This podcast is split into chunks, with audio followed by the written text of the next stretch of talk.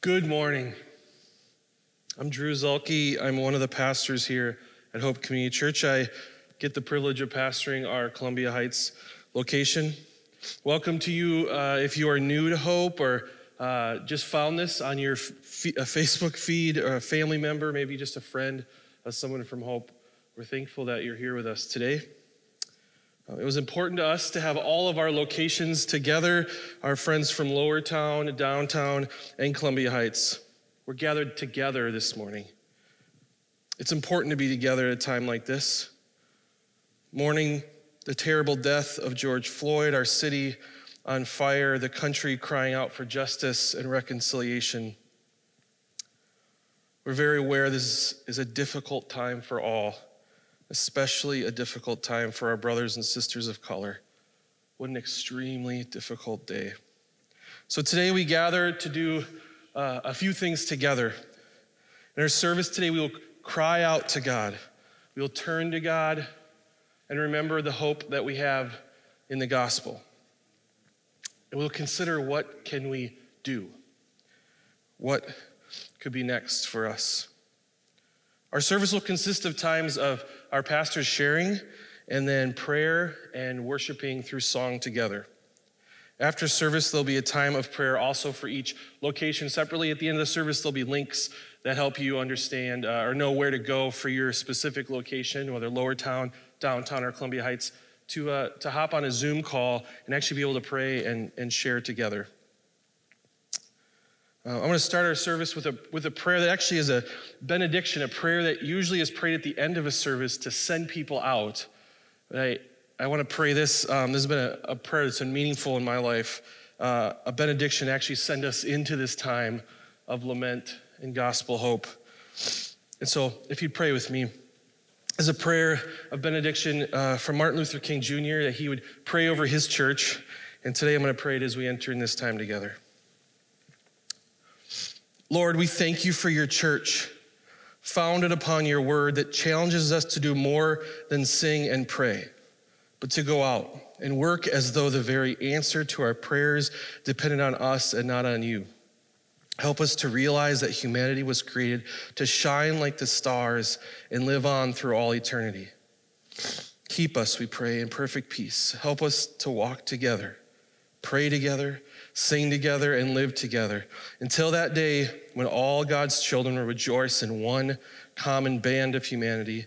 In the reign of our Lord and our God, we pray. Amen. Uh, I, our, our, first thing we're going to do together is to lament. Um, it might be a strange word to you. We don't often use the word lament. Um, you might have heard it a lot recently, um, but the word lament uh, we see throughout all of Scripture. In fact, uh, we see a lot of the Psalms that we have been reading right now as we're in a series of Psalms are Psalms of lament. Um, you, probably saw the, the title to this uh, uh day, this service together, uh, of a service of lament and gospel hope. And hopefully, gospel hope is something familiar to you. We joked about how we have to have the word gospel in anything that we do, um, and hope, right? That's our name, but also the hope that we have in, in Christ was lament. What is this? And it's really, really important and critical that we start with this. It's a word that simply means crying out. It could mean weeping. In scripture, sometimes it's translated as the word weeping. It's a time to, to say, God, uh, you can handle our words and our honesty. We can come near to you.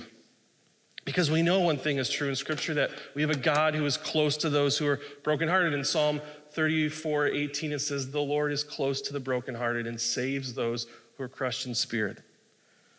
So we go to God because He is near to us, because our God actually comes close to us when we are brokenhearted, when we are crushed. We can cry out to this God, and, and we want to do that together with our brothers and sisters. And we do that because we also are called in Scripture to be people who rejoice with those who rejoice, but also mourn with those who mourn, as we see in Romans 12. So we know God is one who is near us, who we can go to, and we can cry out to in a time like this. And we know uh, that we are called to not just do that alone, but to mourn with one another. And especially in a time like this, to mourn with our brothers and sisters of color who have endured lifetimes and generations of what we're feeling, all of us are feeling. It's a time to endure with each other as we cry out, to scream to God together. It's a time to listen to those around us so we even know what to lament over, to cry out about to, over uh, together. It's a time that's important because it, it causes us to be slow to fix things and quick to move towards God. It causes us to be quick to listen and slow to speak. Ultimately, lamenting is an opportunity for us to rely and cry out to our God who has these things in his hands. So we need him. We don't have this. This week I saw a, a, a post on social media of a guy uh, taking a selfie of himself uh, walking to a protest, and it said, I got this, bro. Hashtag protest, a bunch of other hashtags. And someone quickly responded to him and said, You don't got this, bro, if you're doing this alone. I thought, oh, that was perfect, right? You don't got this. And I think not only alone, but I think without crying out to a God who does have this. And so um, I want to encourage us uh, with a few things that have been uh, encouraging me in my lament, and then we're going to lament together. Um, first, I, I, think I've learned how to lament uh, a lot through parenting. So, at our house, um, about five years ago, we adopted our, our two wonderful daughters. And so, our household um, has two African American daughters and, and two uh, Caucasian parents. And so, we've learned a lot about just parenting, but also what it looks like uh, for our daughters' experience. And, and for their experience as uh, black women and as they're growing up, how do we help them to be those women? And so we've learned to lament just as a parent uh, in, in moments when literally milk is spilled on our kitchen counter and someone begins to cry. And, as a dad, I, it's okay, it just spilled milk. And we, I had to learn that you just have to cry when a Barbie's arm is torn off while playing and the world seems to end in that moment. I've learned I have to just sit and be with her and just cry in that moment. Fixing that Barbie doesn't fix that. It's a moment to just be with uh, and to cry out with. In a moment when uh, my daughter comes home because a kid at school was uh, making fun of her and she cries, I can't f- fix that. But in that moment, it's so important and critical to be with her and, and to cry with her and to cry out for what is wrong. And this week in our house, um, to, to sit with my daughter uh, and, and have to share again about a, a person of color, a, a black man named George Floyd being uh, murdered, and, and her asking, Do I have to worry about being killed one day because of the color of my skin? I, I, can't, uh, I can't fix that in that moment. So we just cry together we cry out. I, I've learned in parenting to how much lament uh, is my only option uh, when we start these moments together. That I can't fix these things. I, even if I can fix them, uh, I need to stop and cry out. I pray that this is what we can do first today. Um, not be too quick to move to fix the Barbie's arm or to clean up the milk, but to stop and weep with one another. The other place that this has um, been shaped is in uh, the Gospel of John. The Gospel of John, uh, there's a moment where one of Jesus' closest friends, Lazarus, has died, and his sisters have called for Jesus to come to help him. Jesus comes to them. Lazarus is already dead. Uh, and uh, there's a moment that happens between Mary, Lazarus' sister, whose brother has just died, and Jesus and I want us to sit here for a moment before we pray. It says, When Mary reached the place where Jesus was and saw him, she fell, fell at his feet and said, Lord, if you had been here, my brother would not have died. Jesus saw her weeping, lamenting, and the Jews had come along with her also weeping. He was deeply moved in spirit and troubled. Where have you laid him? Come and see, Lord. And then the verse that uh, many Christians have grown up memorizing because it's one of the shortest in Scripture, it just says Jesus wept. In fact, Jesus lamented there. That word, he laments. Then the Jews said, See how he loved him. Let's stop and see what, what's happening here, real quick. Um, first, Jesus comes and sees other people lamenting the death of a brother, the, the pain they're feeling because their brother has died, and it's not right. And we feel, we feel the effects of sin and death. And so they feel those effects and they're weeping, they're lamenting, they're crying out, they're troubled in their spirits. And Jesus comes close. He's moved himself. Our God, who, who knew what was happening and knew what he was walking into, sees them lamenting, and he himself is moved. And then Jesus' response is that he laments, he cries. He, he, our God cries. And, and one of the results of that is the people around him then know that he loved Lazarus. So, what can we learn from Jesus here? We learn uh, that to stop and weep with those weeping is important. We learn that our lamenting actually, uh, with people, actually shows our love to people around us.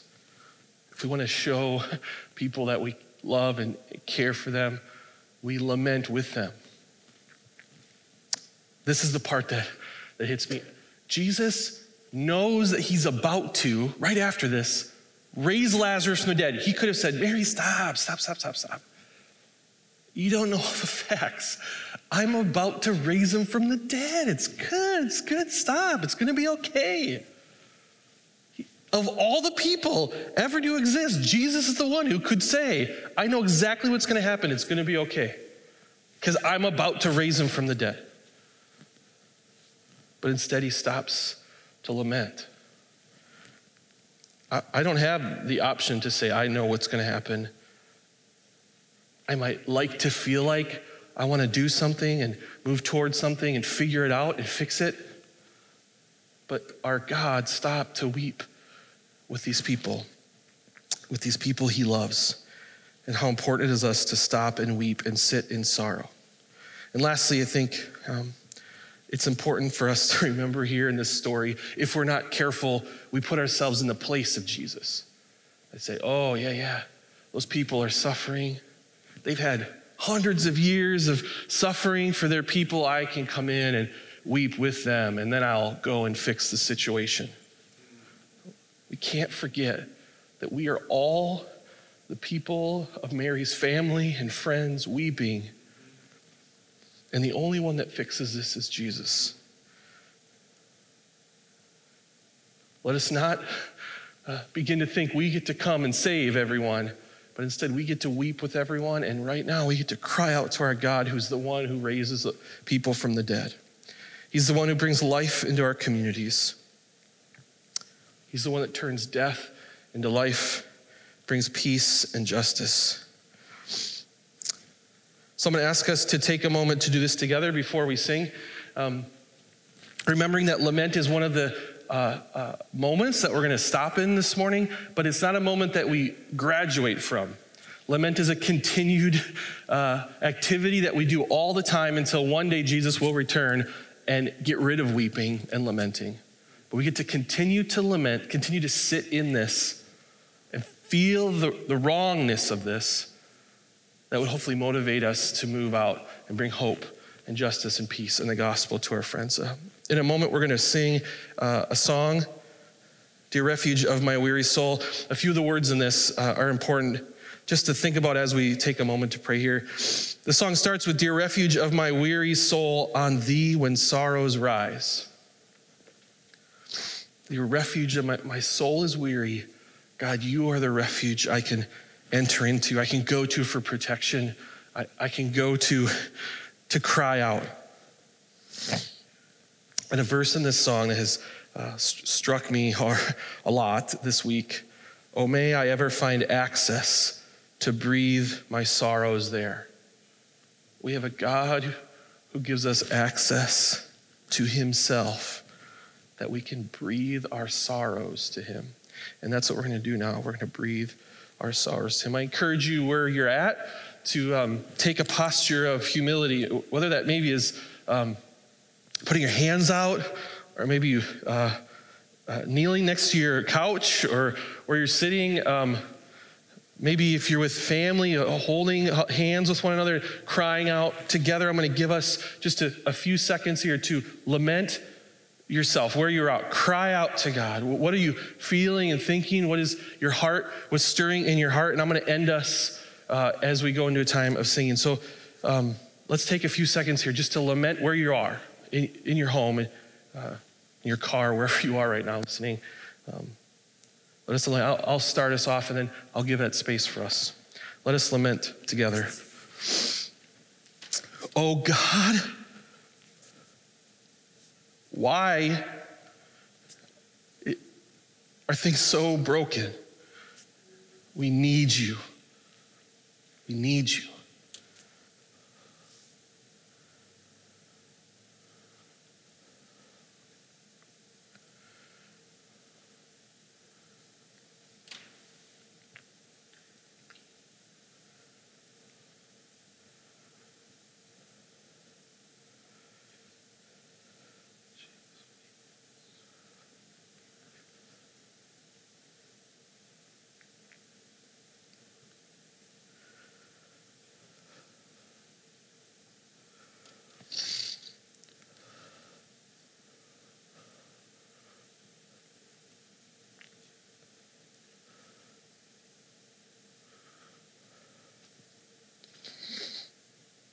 Lord, with all of your church, we cry out for justice.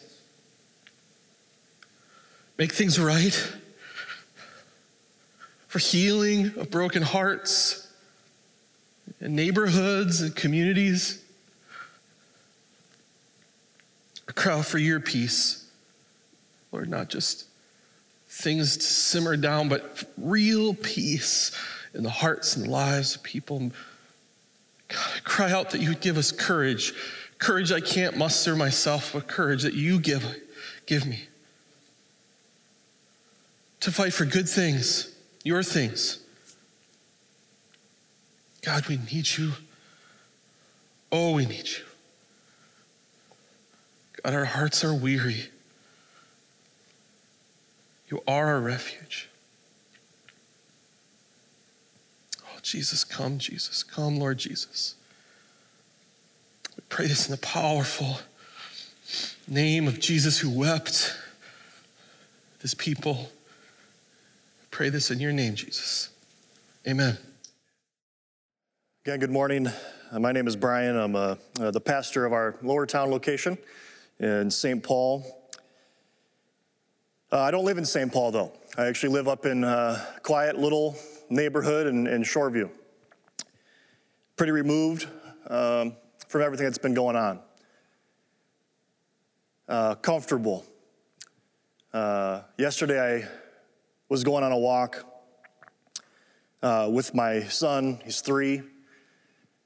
And I haven't had to talk to him about these things. He's three, right? Um, and I came across uh, some images in our alleyway. Uh, images like this uh, that my neighbor had drawn on our alley. Talia with her dad, Jim.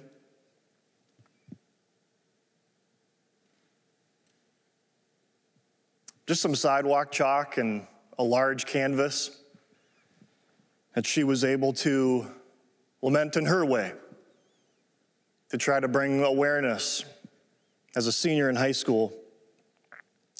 My heart was uh, joyful in a sense of seeing the art that Talia did, the care that Talia has for George, and at the same time, my heart was very heavy,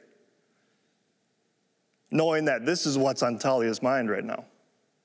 She's a senior in high school. When I was a senior in high school, the only artwork I did, I remember taking my lawnmower and dropping it down and carving out a giant G in my front lawn for greatness for Green Bay. I was, I was worried about who the next Hall of Fame quarterback was going to be. I wasn't worried about murder. I wasn't worried about injustice. I wasn't worried about this. So, Talia, if you're watching, Jim, thank you for making me explain to my three year old why Black Lives Matter. Thank you for your compassion. And maybe your generation, maybe your generation will start to see change. Maybe it's your generation that will finally start to view all people as human. So thank you, Talia. I want to spend the rest of my time in prayer. Prayer of confession. This is something that I need to do individually. This is something that we need to do corporately as a church, as a people. And I'm going to confess my sin. And I would pray that you would do the same wherever you are. But then I'm going to pray for Jesus to fix this. I'm going to pray for his help. That he would intercede on our behalf to help us, to bring awareness, to open our eyes to the reality in the world, and to bring healing, to bring hope. So wherever you are, would you just bow your heads? Would you, would you pray with me? Heavenly Father, you are our Father. You're our dad. And as a father, there's nothing that I wouldn't do to help my children. And so, God, we are crying out, Dad, help. Dad, would you forgive us that we have not loved you with our whole hearts? We have not loved our neighbors as ourselves, and this has been the message, message of Jesus for over 2,000 years, and we still don't have it right. Forgive us, Father, for not living out this command from your Son. Forgive us, Father, for we have not responded to the cries of the oppressed, nor their calls for help. Forgive us, Father, for we have allowed systemic sin to perpetuate inequalities to the detriment of people created in your image.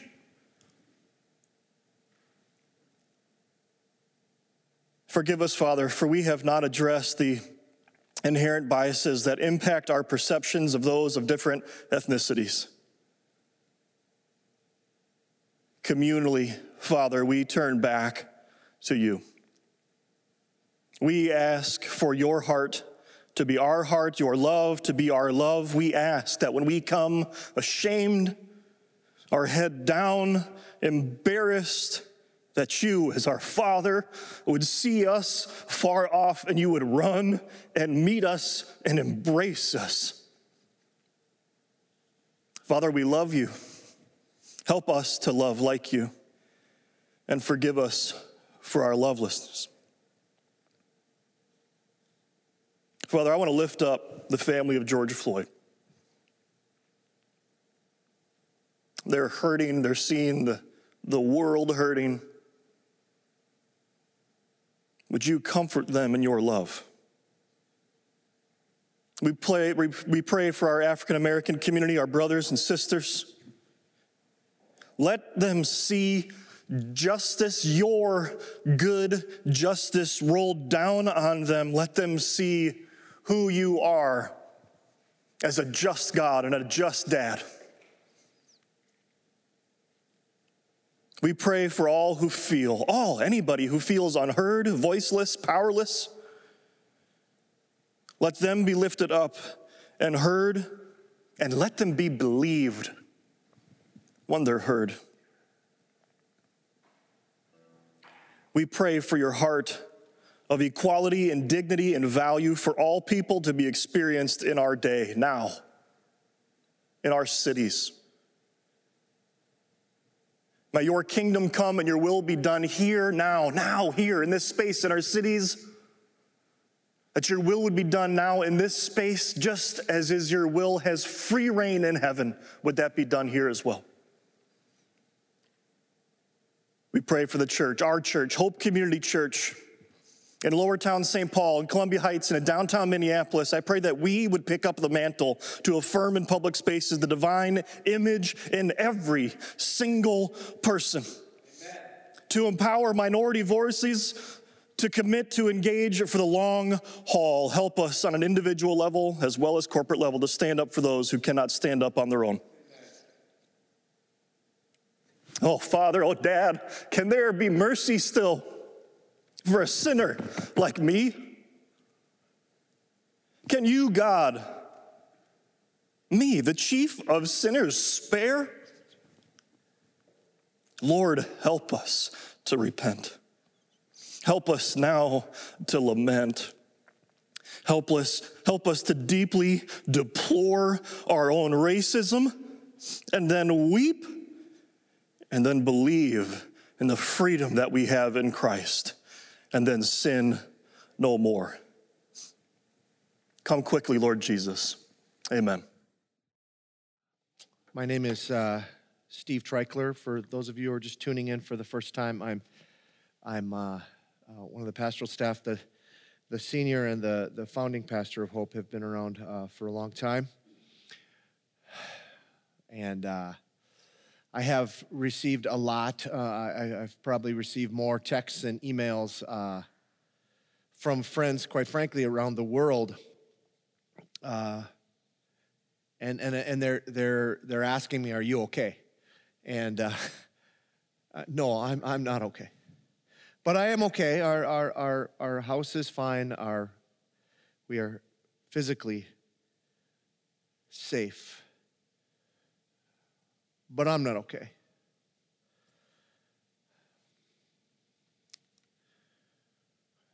I moved to Minneapolis in, in 1983, uh, excuse me, uh, uh in the fall of 1982, and it will be 38 years uh, this September that I have had an address that has the first three digits 554. I've lived in the city of Minneapolis since that time. It's going to be 38 years. I have a bit of a joke that I tell people, and that is that uh, I have a mistress. I'm proud of this fact. Uh, and her name is Minneapolis. I have grown deeply in love with this city, these twin cities, over these 38 years. We started Hope Community Church in 1996 to be a blessing to the city, to, to help see God's kingdom come in a way that would make real change. And so, no, I'm not okay. This is exposing a significant brokenness in our city, in my mistress. One of my friends, I won't out you, a hopester, said that they were mourning with me about my mistress. Um, and they said, uh, she's kind of a fixer upper now. and I texted back and said, yeah, definitely been through a bar fight, but she's a tough old bird. And but what I mean by that is not that I want her to return as she was.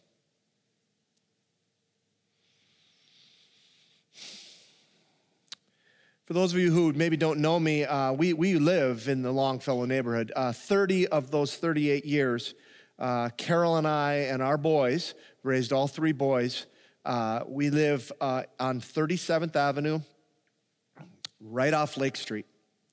So I am 50 yards uh, from Lake Street. Last night, a thousand protesters went 50 yards from our house. On Thursday, Friday, excuse me, On Friday, uh, my son uh, John and uh, um, one of uh, another neighbor who goes to Hope, Peter Walls, uh, who also lives real close to Lake Street, we we helped my neighbor across the street, and we uh, built and installed these plywood coverings for their windows. I, over the years, have gotten to know pretty well uh, four, three other owners of businesses in this area. And they're deeply, they're deeply broken and they're deeply frightened and they're deeply concerned of what is happening.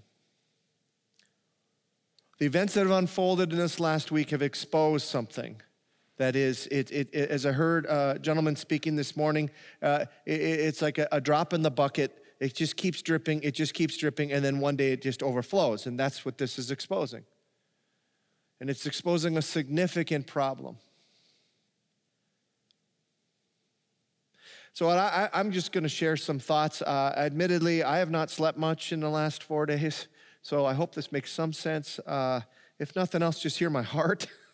Um, these are just some passages of what I would say have given me hope and purpose as I have deeply wept, deeply wept for our city this week. The first one is a passage that uh, at Hope has been very foundational for us for many, many years. I'm thinking of what's our role in the city? How, how are we a blessing to the city? It is from Jeremiah chapter 29. Let me give you the context of this is God's uh, had he had a people that he had called unto himself and they were a nation. Okay we're no longer a nation. Please do not hear that the new israel is america. Not a chance We'll talk about that in just a moment. The, the, but Israel was a nation, and there was a point in time when they rebelled so much against God that God took their nation away, and they were now spread all over the place, and they were what's called in exile. They lived among the other nations. They were no longer a collected people, and they cried out to God for this. And there were people saying, Hey, it's gonna be over. Give it a week or give it a month, it'll be over. And Jeremiah 29, and 29 is actually a, a counter to that. And I know Jeremiah 29, 11 is often quoted, and I'm not going to say it's misquoted because I don't think it is, but in its context, it needs to be taken in its fullness. And it says this it says, This is what the Lord Almighty, the God of Israel, says to all those I've carried into exile from Jerusalem to Babylon build houses and settle down, plant gardens and eat what they produce. Marry and have sons and daughters. Find wives for your sons and give your daughters in marriage so that they too may have sons and daughters. Increase in number there, do not decrease. Why? Because you're staying there. This isn't going to be a short thing. And now listen to this verse. Also, seek the peace and prosperity of the city to which I have carried you into exile. Pray to the Lord for it because if it proper, prospers, you too will prosper. Now, there, the people there were meant to be, those who wanted to follow God in this exile time, they were to seek the peace and prosperity, the, the human flourishing of the city they were in. Then it goes on to say, Yes, this is what the Lord Almighty, the God of Israel, says Do not let the prophets and diviners among you deceive you. Do not listen to, do not listen to uh, uh, their dreams that they encourage you to have, them to have. They are prophesying lies to you in my name. In other words, this is not going to be a big deal. It'll be gone in a minute. I have not sent them, declares the Lord. Uh, excuse me, now I uh, and then he goes on, I cut this, I apologize, I have a typo here. But then he goes on to say, For I know the plans I have for you, declares the Lord in, in verse 11. And, and then he says, plans to prosper you and not to harm you, plan to bring, plans to bring you among peace. That's in the context of staying in the city, of staying in it. So, Hope Community Church, from this, I want you to know that that does carry over now. No longer is there a nation, a, a, a, political nation where those are the people of God. No, we're spread all over the place. We are, the New Testament even affirms this, we are the exiles now. We live in the cities. We're, we're people and we're of the cities and we are to help them be blessed and we're to love on people and want human flourishing as we try to show people more and more the love of God, who He is, what Jesus Christ has done for us. Not that we are any better at all. We are just one beggar showing another beggar where to find food. We are the exiles. We work and pray and play for our cities' prosperity and peace. We need to rebuild. But not just the buildings. We have a once in a lifetime opportunity to rebuild this city. And the church needs to be in the midst of it as people of purpose, love, and hope.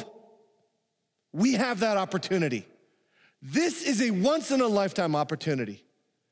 And here on the corner of 7th and 11 in downtown Minneapolis, and in our places in Columbia Heights and in St. Paul, lower town uh, parts of St. Paul, we have a unique opportunity to be the people of hope.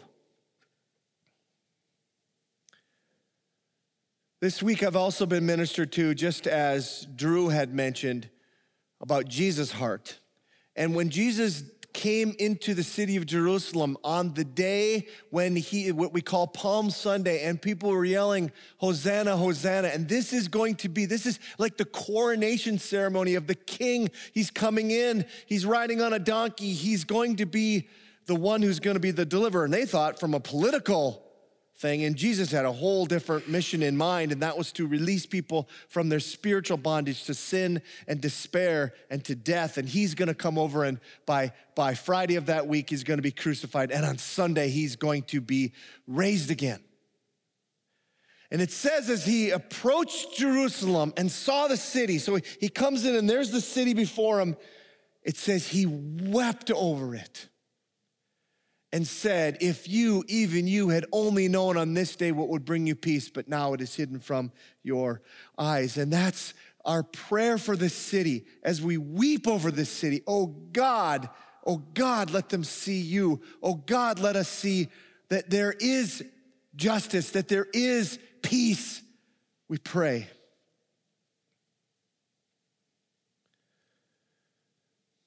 When Jesus was speaking with Nicodemus about Nicodemus is a religious leader of the time, and, and as he's speaking, and, and Nicodemus is confused over who Jesus is, what is going on? You must be of God because of your miracles and whatever, but we can't quite figure it out. And they have, they have this unique conversation back and forth in John chapter 3.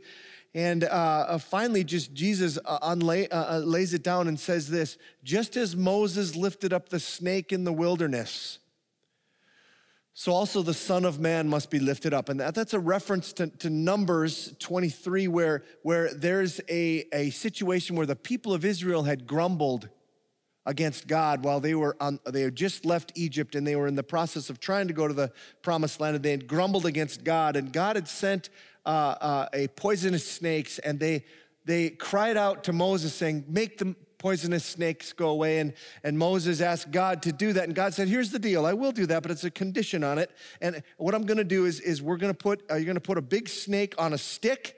And you're going to hold that stick up. And anyone who travels after they've been bitten, they can travel. And if they just look at the snake, look at it, they'll be healed. Which makes no medical sense, right? None but it just trusts in the mighty power of God. And Jesus says, just as that Moses lifted up that snake in the wilderness, so the Son of Man may be lifted, will be lifted up, that everyone who believes or looks upon him will have eternal life in him. Just look at the Son and what he's done. Look, you and I've been bit, and I need help. And it makes no sense for me to look at a guy who's crucified on a cross. until it makes all the sense in the world of what God did to us because of verse 16. For God so loved the world that he gave his one and only Son, that whoever believes in him shall not perish, but have eternal life. For God did not send his Son into the world to condemn the world, but to save the world through him. Now, it's very important you understand the word world in the book of John and in 1st and 2nd and 3rd John where he uses that word. The word world there is not a positive thing. It's not like God created the world and that's a neat thing. The word world there means that part of us who are in rebellion against God. A rebellion. We're shaking our fists, just like the people that are getting bit by snakes. They're in rebellion against God. They're shaking their fist at Him. And that's all of us. We are all, it's level ground before the cross of Jesus Christ. We are all those people, and we have shaken our fists at God. And in that, in that, God loves those who are shaking their fist even at Him. So if you have in your heart this morning hatred and bitterness towards anyone, whether it be whether it be someone of another race, whether it be the protesters or rioters, or whether it be the police, if you have hatred in your heart and wish them evil, you're not understanding this verse. This verse says that all are that. And we need God to make us not be in a position where we are in opposition to Him and in opposition to one another. Now, I'm gonna be honest, I, I, took about 50 pictures of my neighborhood, places I visited, owners that I've known, have rubbed shoulders with. I, I'm not gonna show any of them, of burned out buildings, of people whose livelihoods have been lost. And as I was driving around yesterday, driving to a prayer event at the Kmart uh, on, on Nicollet and uh, Lake, I drove by a young young uh, white gentleman, all dressed in black with a black face mask, who was running to his car, looking both ways, carrying a can of gasoline.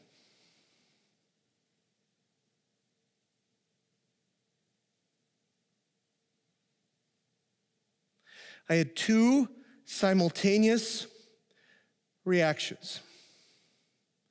One, so I wanted to physically harm that guy. And two,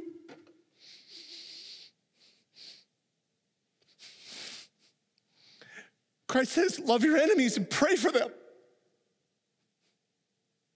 So I prayed for blessing in that man's life, regardless of what was going to happen in the next 24 hours. It's a man who's trying to burn down my city, trying to burn down my neighborhood. We're called to be that, church. We're called to be people of purpose, hope, and love. We're supposed to feel deeply the injustice, deeply the injustice of a man who on videos life was taken away from him. Deeply feel that. But we even pray for that police officer.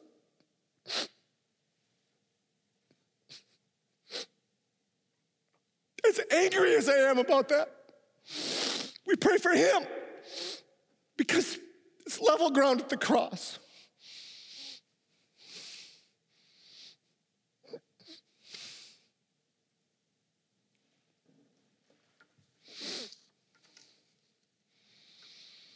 Let me talk about the hope that we have in our God. Let me tell you about how this is going to end.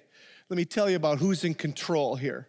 And last night, if you were on the Zoom call, and about 100 of you were, so uh, we prayed for a miracle in our city. And God answered. To the best of my knowledge, there was not a single loss of human life last night. We prayed for that because we knew things might get ugly.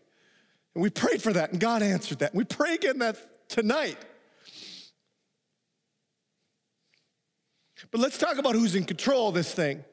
In, in, in, in, in Revelation 20, it talks about how Satan is trying to do all this mischief at the very end of the days. And I'm not exactly sure how Revelation all plays out, but I know that there's this huge thing where it says this army is everywhere. It's like sand on the seashore, and they, they surround the city of God. And then it just says in half of a verse, but fire came down from heaven and devoured them all. That's who our God is. Let's not forget that. Do not, I, I am so grateful for the, the, the presence of the National Guard and others last night, yes, but let's not mistake what happened. Our God answered, and let's keep asking for that. But not just for peace, but for justice as well, that we would never come back on the, as a city, as a, as a state, and as a nation, we would never come back to just saying, oh, okay, we're business as usual. No. So, where are we headed? Eventually, our story ends the Christian, the one who puts their hope in Jesus Christ alone for the forgiveness of their sins and for the fulfillment of all his promises to them, even eternal life. Where does this go for us? It goes to the end of the Bible, and it says in Revelation 21 Then I saw a new heaven and a new earth, for the first heaven and the first earth had passed away, and there was no longer any sea. I saw the holy city, the new Jerusalem, coming down out of heaven from God, prepared as a bride, beautifully dressed for her husband. And I heard a loud voice from the throne saying, Look, God's dwelling place is now among the people, and he will be with them. They'll be his people, and God himself will be with them and be their God. He'll wipe every tear from their eyes. There'll be no more death or mourning or crying or pain, for the old order of things has passed away. He was seated on the throne, said, I'm making everything new, he said. Write this down. For these words are trustworthy and true. That's where we're going. Are we ever gonna get there here? No. But scripture also says that right now, for those of us who are believers in Jesus Christ, we are new creations. The old is gone, the new has come. And we are to act like that here. Because we are new creations and we therefore can be people who represent this for the peace and prosperity of our city. Revelation 22 says, Then the angel showed me the river of the water of life, as clear as crystal, flowing from the throne of God and of the Lamb down the middle of the great street of the city. And on each side of the river stood the tree of life, bearing 12 crops of fruit, yielding its fruit every month. And the leaves of the tree are for the healing of the nations. Do you hear that? What is the kingdom? When the kingdom comes, there's peace among peace and healing of the nations. That is coming one day in full. And today we are called as the people of God to be that now, here. Is it gonna happen fully? No, I don't care.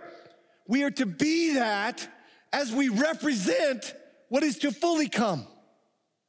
No longer will there be a curse. The throne of God and of the Lamb will be in the city, and his servants will serve him. They will see his face, and his name will be on their foreheads. They will be no more night, for they will not need the light of a lamp or the light of the sun, nor for the Lord God will give them light, and they will reign forever and ever. We are new creation now. We must be people of love purpose, and hope to a world that is filled with hatred, disillusionment, and despair. We must be that. So, in the few minutes I have left, I would just like to pray that into our lives. That we would be that that we would decide today, right where you're at, is I am going to live for the glory of God.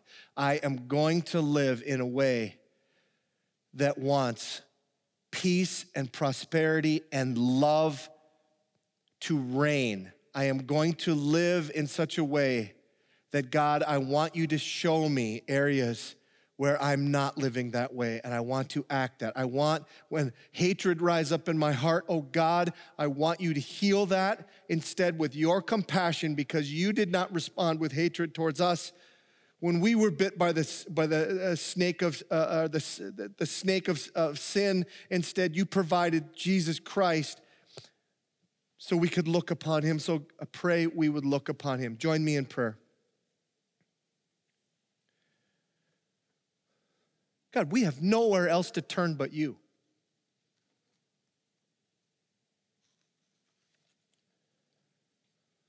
You're the only one that can fix this mess.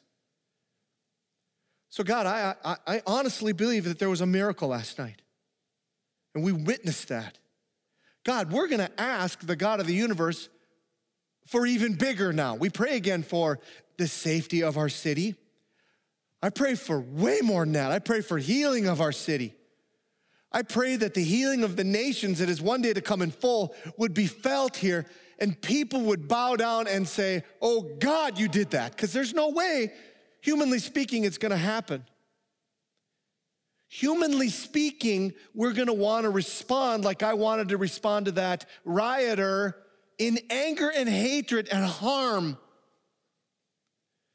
But kingdomly speaking, we're gonna brokenheartedly say, I am no better. I pray for you, I pray for blessing for you. So, Lord God, would you do that for us? It's only gonna come miraculously. So do it, just like you did last night. Do it again. You are a great father, you are a great dad.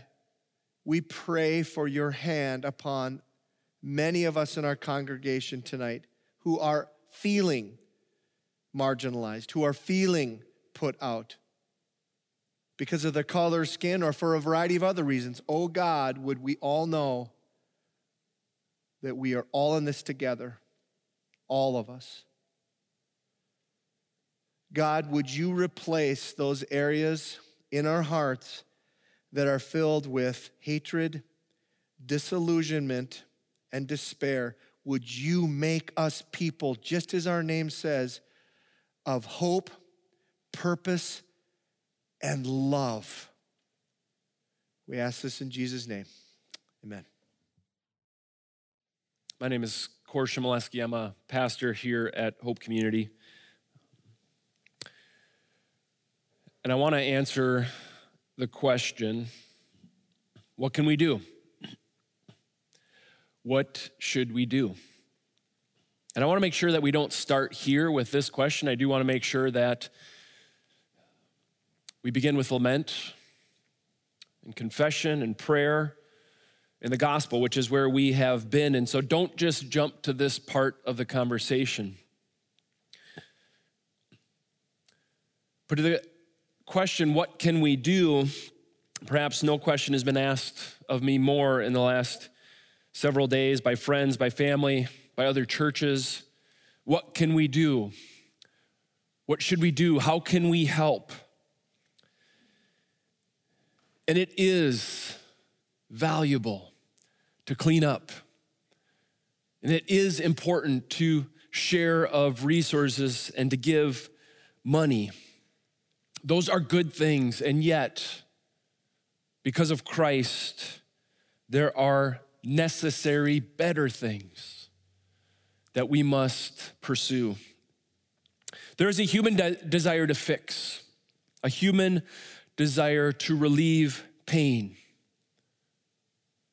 you on this live stream and having watched the video of Mr. George Floyd in his death, you had a desire to intervene and to undo what was happening to him. That is a good desire. And yet we need to realize that there is no quick and easy fix. We got here over the course of 400 years. And so it is short sighted on our part to think that we can get out of this in a day's time or a week's time. There are no quick or easy fixes, but we're not given to despair. But because of the gospel, because of the hope we have in Christ, we can take steps today and tomorrow and next week and next month and next year to keep pursuing the cause of justice in our cities. Jo Saxton, a speaker and author, says this When everyone is equal, but some are more equal than others, the implications are huge. Our nation speaks of freedom and of equality.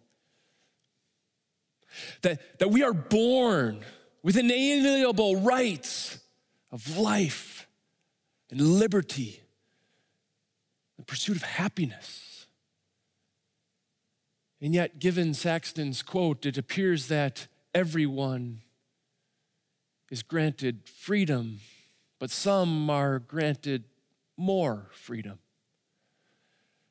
Everyone has the opportunity for life, and yet some are granted more opportunity for life than others.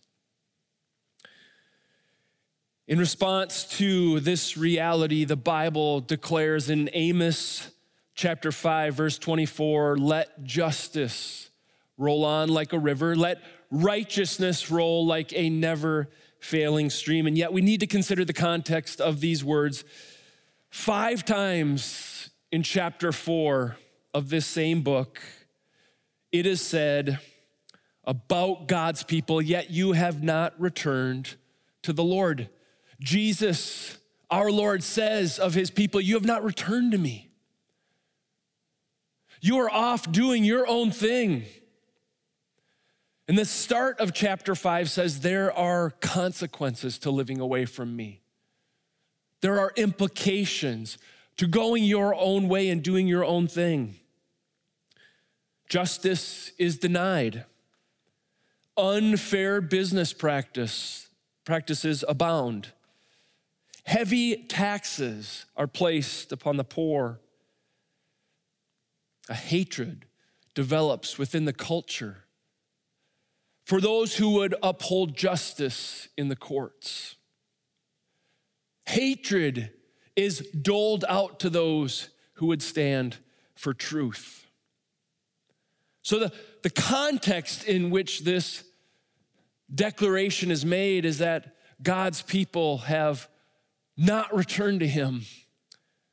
And that has resulted in implications for the community in which they live. And so, when we talk about the injustices in our community. We don't just have a justice problem, we have a gospel problem. Let me say that again. Amos chapters 4 and 5 says, You have not returned to me, says the Lord. Injustice has come to your community as a result of that. So if, if we're looking and seeing injustice, we don't just have a justice problem, we do but we also have a gospel problem. We have a breakdown in our relationship with our God. And so we must hear the context surrounding this verse. And God says to his people, let justice roll on like a river, righteousness like a never failing stream. To take that one step further, let justice or let actions be taken to correct injustice. Let that roll like a river. Or in regard to righteousness or, or bringing relationships into right standing. Equity, bring, bring equity despite differences like a never failing stream. And we can only say that because this is what Jesus has done in our regard. It is the gospel being demonstrated here. It is Jesus correcting injustice, our injustice with God. Jesus enters in with his gospel and in his cross declares that justice has come and has been reckoned through his cross. We have been brought into right standing with our God despite massive differences because of our waywardness and sin. And so it is that the gospel is our heart, it is our foundation. Why? Because God has acted justly in the gospel. He has brought righteousness through the gospel. And so it begins with Jesus and his cross as the source, as the wellspring, as the fountain and foundation, and it necessarily flows out into community. It necessarily leads to the church bringing about justice in our communities. We must never lose the gospel. We must never lose at the heart of the cross a message of forgiveness, mercy, yes, but also of truth and justice. If we have a justice problem, we have a gospel problem.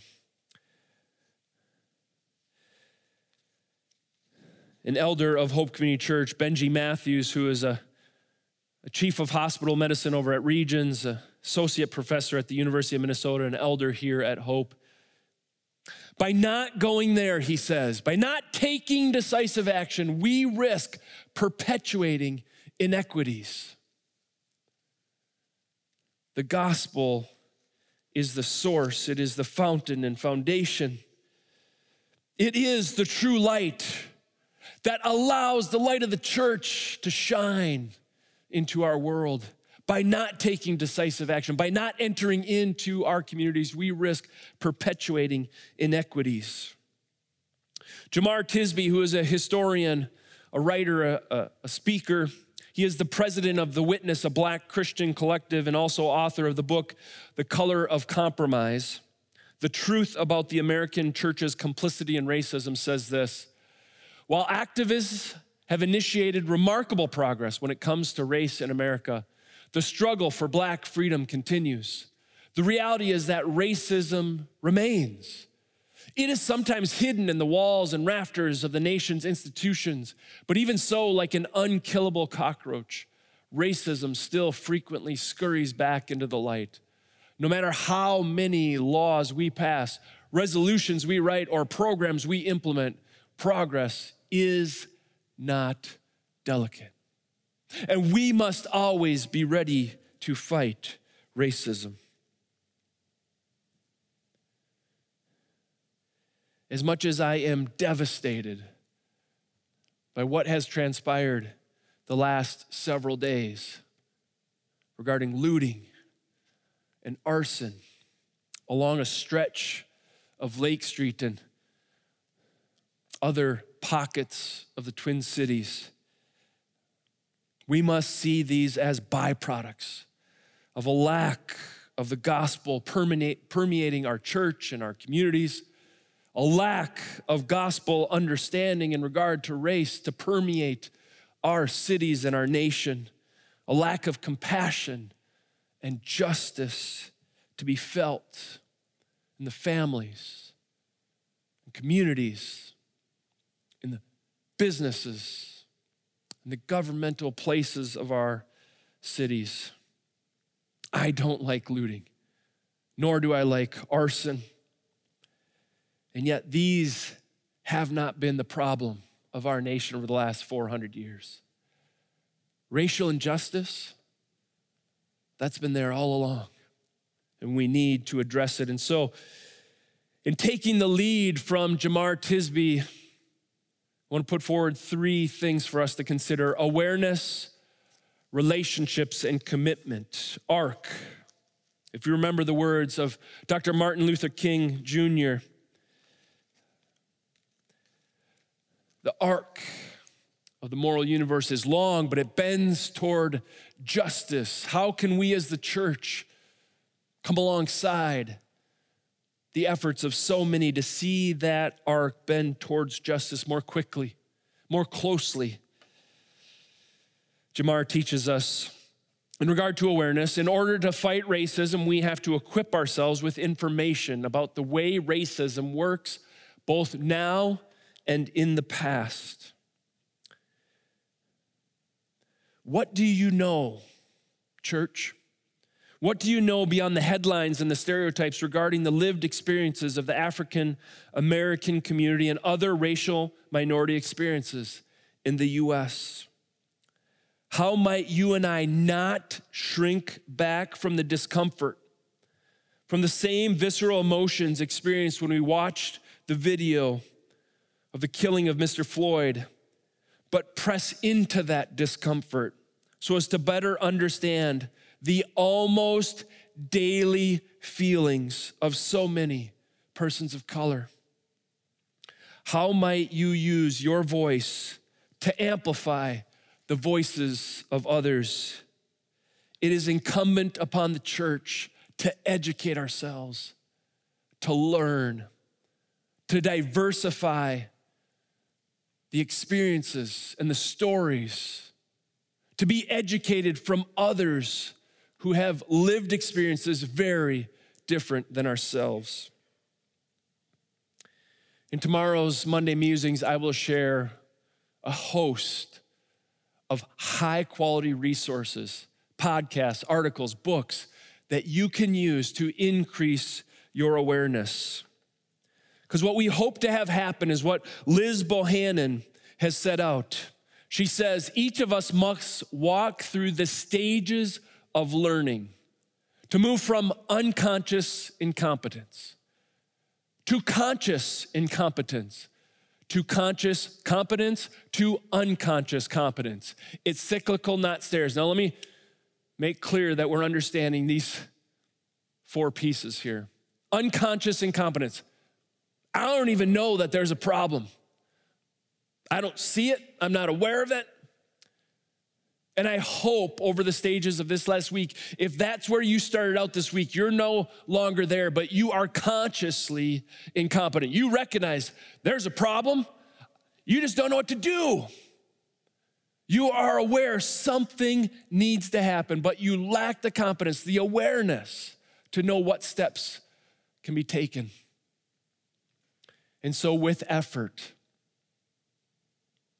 with reading, with listening, with learning, you will be consciously competent. You work hard, but you're growing in your understanding of these things. And maybe with enough time, with enough effort, some of these things will start to land and resonate deep within you.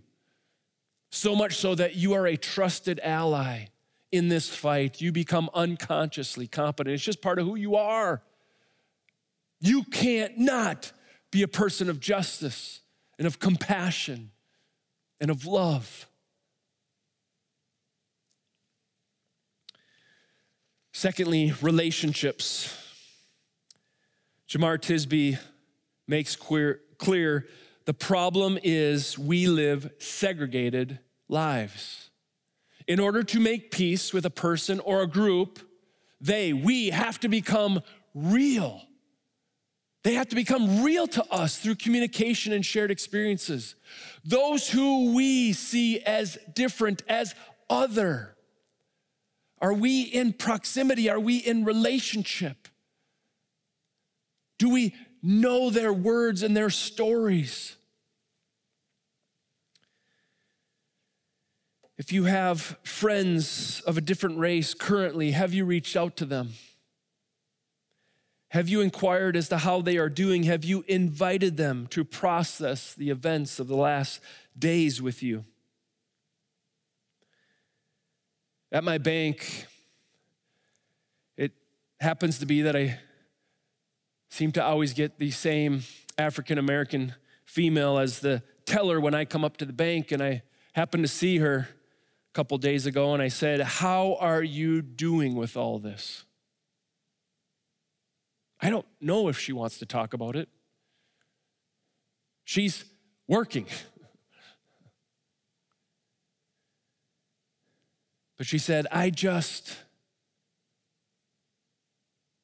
don't even know. How are you doing? And she said, I, I don't even know how I'm doing. So much to take in, so much to process. And so, are we entering into the lives of others? If you don't have friends of a different race, how might you seek to get to know another? To bridge that divide, that gap in understanding of what they're going through. Be a kindergartner. Walk across the playground. Ask them, can we be friends? And after they get over the initial shock and awkwardness, they might say, maybe, let's get to know one another a little bit. But the call for relationships is no less clear or important.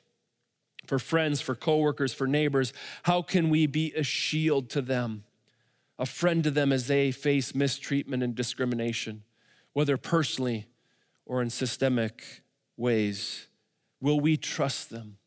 Will we stand with them? Will we become trustworthy allies? Prophet Idowu, who is a a member here at Hope, he asks a very clarifying question in regard to relationships. He says, Consider the 10 most influential voices in your life. Write their names down. And once you do, consider how diverse their backgrounds, how diverse are their stories. Perhaps it's time to include one or two more diverse stories and perspectives to your list of relationships. Commitment. It is not an occasional activity, but a daily disposition, says Tisby. Dismantling racist structures does not happen by being nice to people of a different race or ethnicity. Transformation takes place when we undermine the foundations foundations embedded in systems, institutions, and policies that perpetuate racial superiority or inferiority. Such actions require a lifelong commitment to opposing racism in all its forms. Clean up our cities. Give money to those organizations that are doing so. And yet, don't let that one action be the extent of your commitment in this area. Don't just clean up and move on. George Floyd said, I can't breathe. Friends, for persons of color, that is not just one man saying this at one time. This is the call of a people who are saying, We can't breathe.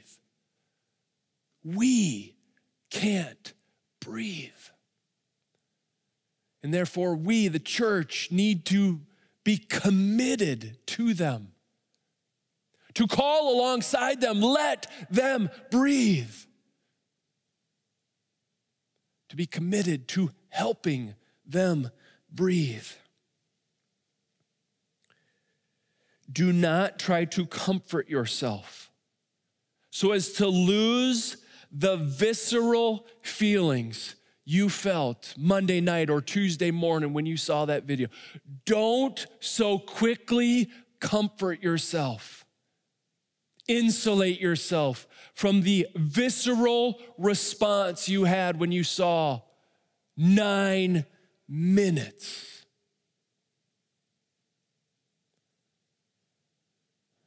Of George Floyd being unable to breathe. That is the call of a people for 400 years. Don't so quickly move on.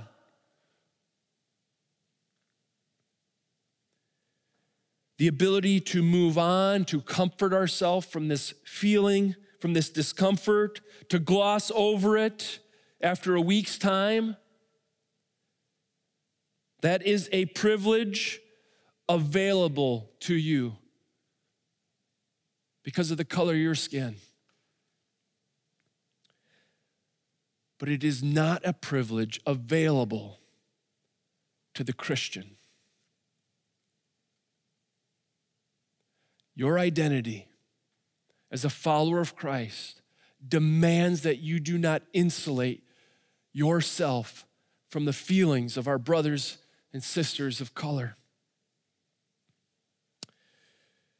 Let me share two perspectives as I bring this time to a close, bring this service to a close. One regarding the corporate experience, and one very personal from my friend Prophet. First, from James Jimmy McGee III president and CEO of the Impact Movement. He says there is a collective trauma building up in this population. Generation Z, on the whole, sees ethnicity as something to be celebrated. Praise God. Gen Zers, like millennials, don't care much what's said in church on Sunday morning if they don't see it walk over that chasm into Monday through Saturday. They want to see the impact of faith and identity apart from a Sunday morning experience. If they don't see transformation in society, they're going to question the reality of what we say we believe. And let me share some words from Prophet, a member here of Hope Community Church. He shared in a talk back in 2016, a keynote at the ninth annual University of Minnesota Equity and Diversity Breakfast. And as much as I would want these words to be outdated, after several years of time, they are just as apt, sadly, in our day as they were back then. He asked the question Would you be courageous enough to look at a life through their eyes? Through the eyes of others, if given the opportunity. If the person in the position of power took an opportunity and chance to set aside his or her feelings or perceived bias, they would find more than just a colored face painted with inaccurate thoughts. They would find a young man or young woman looking to make something of himself herself and their families. As a person of color, I share in this struggle, a struggle to overcome, the struggle for equality ever present at this discussion of diversity inclusion, present at workplaces, communities, churches, businesses, government, all around our country. What it means to be a man of color and the importance of equity and diversity amongst the social and political tensions in our day is to play an active role in rewriting the African American narrative within the United States, showing that people of color are not just media headlines, serving as the next Michael Brown, Sandra Bland, Philando Castile, or George Floyd, but future PhDs, lawyers, political leaders and business executives shaping the culture and the world. He says, rewriting the African American narrative. One response is to say, Prophet, I'd love to read that story someday. I think a better response might be, How can I? How can we, how can Hope Community Church serve you? How can we love you? How can we help you as you rewrite this story? Can I sit with you? Can I walk with you? How can I be a part of amplifying your voice and amplifying your story so that our city, our communities, our state, our nation might hear the beauty being written in your story, the gospel being lived out in your story, the cause and mantle of justice being picked up and walked with in your story. Hope Community Church, it is a tall task, a noble task, a worthy task, a gospel task. May we be burdened with the gospel May we live out the gospel in our Twin Cities for the glory of Jesus Christ, through the power of His Holy Spirit, and the blessing of our communities. In Jesus' name, amen. Thank you for joining us this morning. There will be more in the days to come. We love you. Be safe. Trust in the gospel. Be lights in our community. Amen. We'll see you soon.